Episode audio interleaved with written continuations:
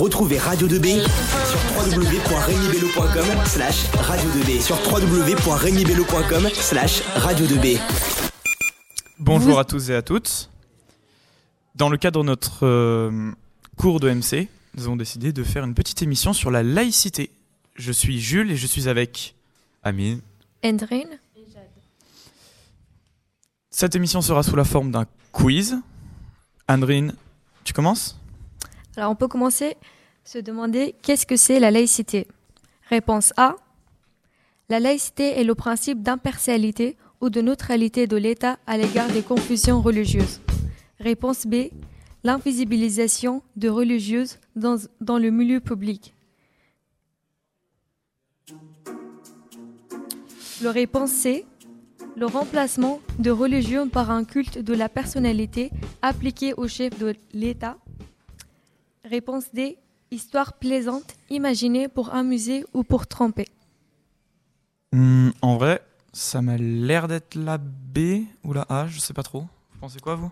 Moi, je dirais plus la A. Ouais, moi aussi. C'est A. C'est A. La laïcité repose sur trois principes. La liberté de conscience et de la culte, la séparation des institutions publiques et des organisations religieuses, l'égalité de tous devant la loi, quelle que soit leur croyance ou leur conviction. On peut aussi, beaucoup Andrine, on peut aussi du coup, laïcité c'est un beau principe, mais on peut se demander d'où est-ce qu'elle vient. Il faut savoir que les prémices de laïcité, on peut déjà les retrouver dans la Déclaration des droits de l'homme et du citoyen. Et j'ai quelques petits articles à vous lire, essayez de deviner lequel est le bon. Est-ce que c'est les hommes qui naissent et demeurent égaux, libres et égaux en droit, excusez-moi ?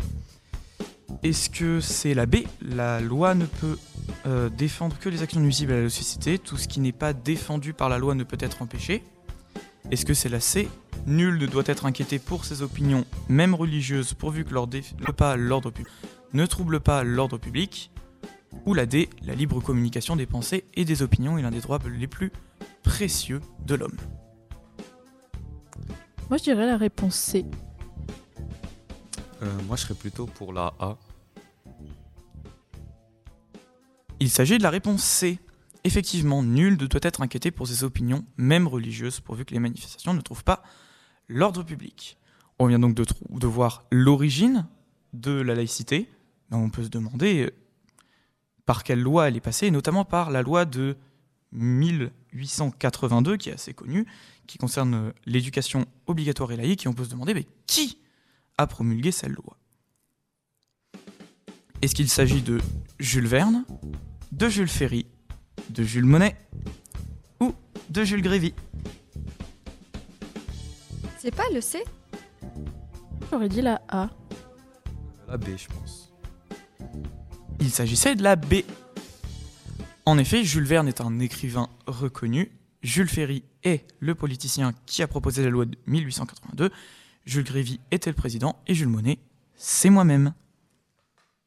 Nous nous demanderons maintenant, qui a promulgué la loi de séparation de l'Église et de l'État. Réponse A, Aristide Briand. Réponse B, Léon XIII. Ou réponse C, Léon Blum. Léon Blum, ça me dit un truc. Moi, je serais plus pour la C aussi.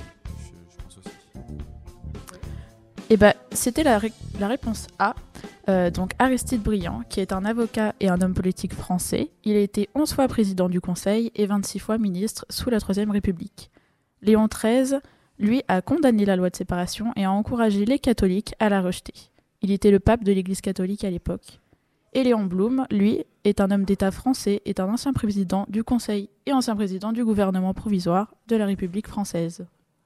On a donc un petit retour historique des faits, mais Amine, qu'en est-il aujourd'hui ? Oui, il est vrai qu'aujourd'hui, cette loi, on peut potentiellement un peu se poser la question de la date de la promulgation de cette loi. C'est important, un peu qui régit un principe, un peu qui fait notre République. Donc voilà, ce principe de séparation de l'Église et de l'État, c'est un principe purement politico-juridique qui établit l'indépendance de la neutralité de l'État vis-à-vis des cultes divers soient-ils. Donc est-ce que donc la véritable date concernant la séparation de l'Église et de l'État, donc réponse A, 1905, réponse 2, 1805, réponse 3, 1901 et réponse 4, 2004. Je me rappelle que ça finit en 5, mais je sais jamais si c'est 1009 ou 1008. Je pense que c'est 1009. Ouais, je suis plutôt d'accord. Moi, je pense aussi que c'est la A. Ouais. Donc vous aviez raison. Donc c'était la A, le 9 décembre 1905. Donc c'est donc un véritable texte fondateur de la laïcité qui fut entre guillemets qui régit en fait cette loi. Ça met fin au régime du Concordat de 1801 et ça affirme un peu cette laïcité étatique française. On pourra notamment aussi parler de la loi de 2004 qui interdit le port de signes ostensibles. Et donc, avec cette loi, demandée, si avec cette loi qui a été promulguée en 1905, subventionne encore les églises et religions par l'État. Donc, réponse A, oui. Réponse B, non. Il me semble que ça doit plus être le cas, je pense. Oui, je pense aussi. Effectivement, ce n'est plus le cas, puisque la loi de 1905, qui est toujours d'actualité, stipule que la République ne reconnaît, ne salarie ni ne subventionne aucun culte. Mais ce n'est pas le cas partout, en Alsace par exemple, car à l'époque, elle appartenait à l'Allemagne et elle n'est donc pas soumise à la loi de 1905. Pour voir si vous êtes toujours concentrés, on peut se demander encore qu'est-ce que le principe de laïcité garanti selon son application actuelle par l'État. Réponse A. La liberté du culte. Réponse B, la liberté de conscience. Réponse C, la liberté de blasphémer de 25 septembre 1791. Réponse D, A et B et C. Je pense qu'on en sait. Oui, je suis d'accord sur quelle réponse c'est. Oui, je pense aussi. C'est la réponse D. Bravo Jules. On a un peu revenu sur l'histoire de la laïcité et sur ses applications actuelles, mais on a vu que ça a un peu évolué, qu'il y a eu du changement. On peut donc se demander est-ce que ces changements sont positifs et aujourd'hui, est-ce que les gens autour de cette table sont d'accord avec l'utilisation actuelle de laïcité ? Je te laisse commencer, Amine. Moi, mon avis sur cette question, ça serait que... il y a un peu je pense que c'est important de garder un peu cet équilibre entre préservation de la laïcité qui est un principe fort qui renforce beaucoup de la devise même de notre pays et aussi ne pas tomber un peu dans une laïcité un peu qui exclut, donc faire entre guillemets la part des choses, essayer d'éviter au maximum les nombreuses limites de cette laïcité, donc voilà, plus pour une laïcité équilibrée.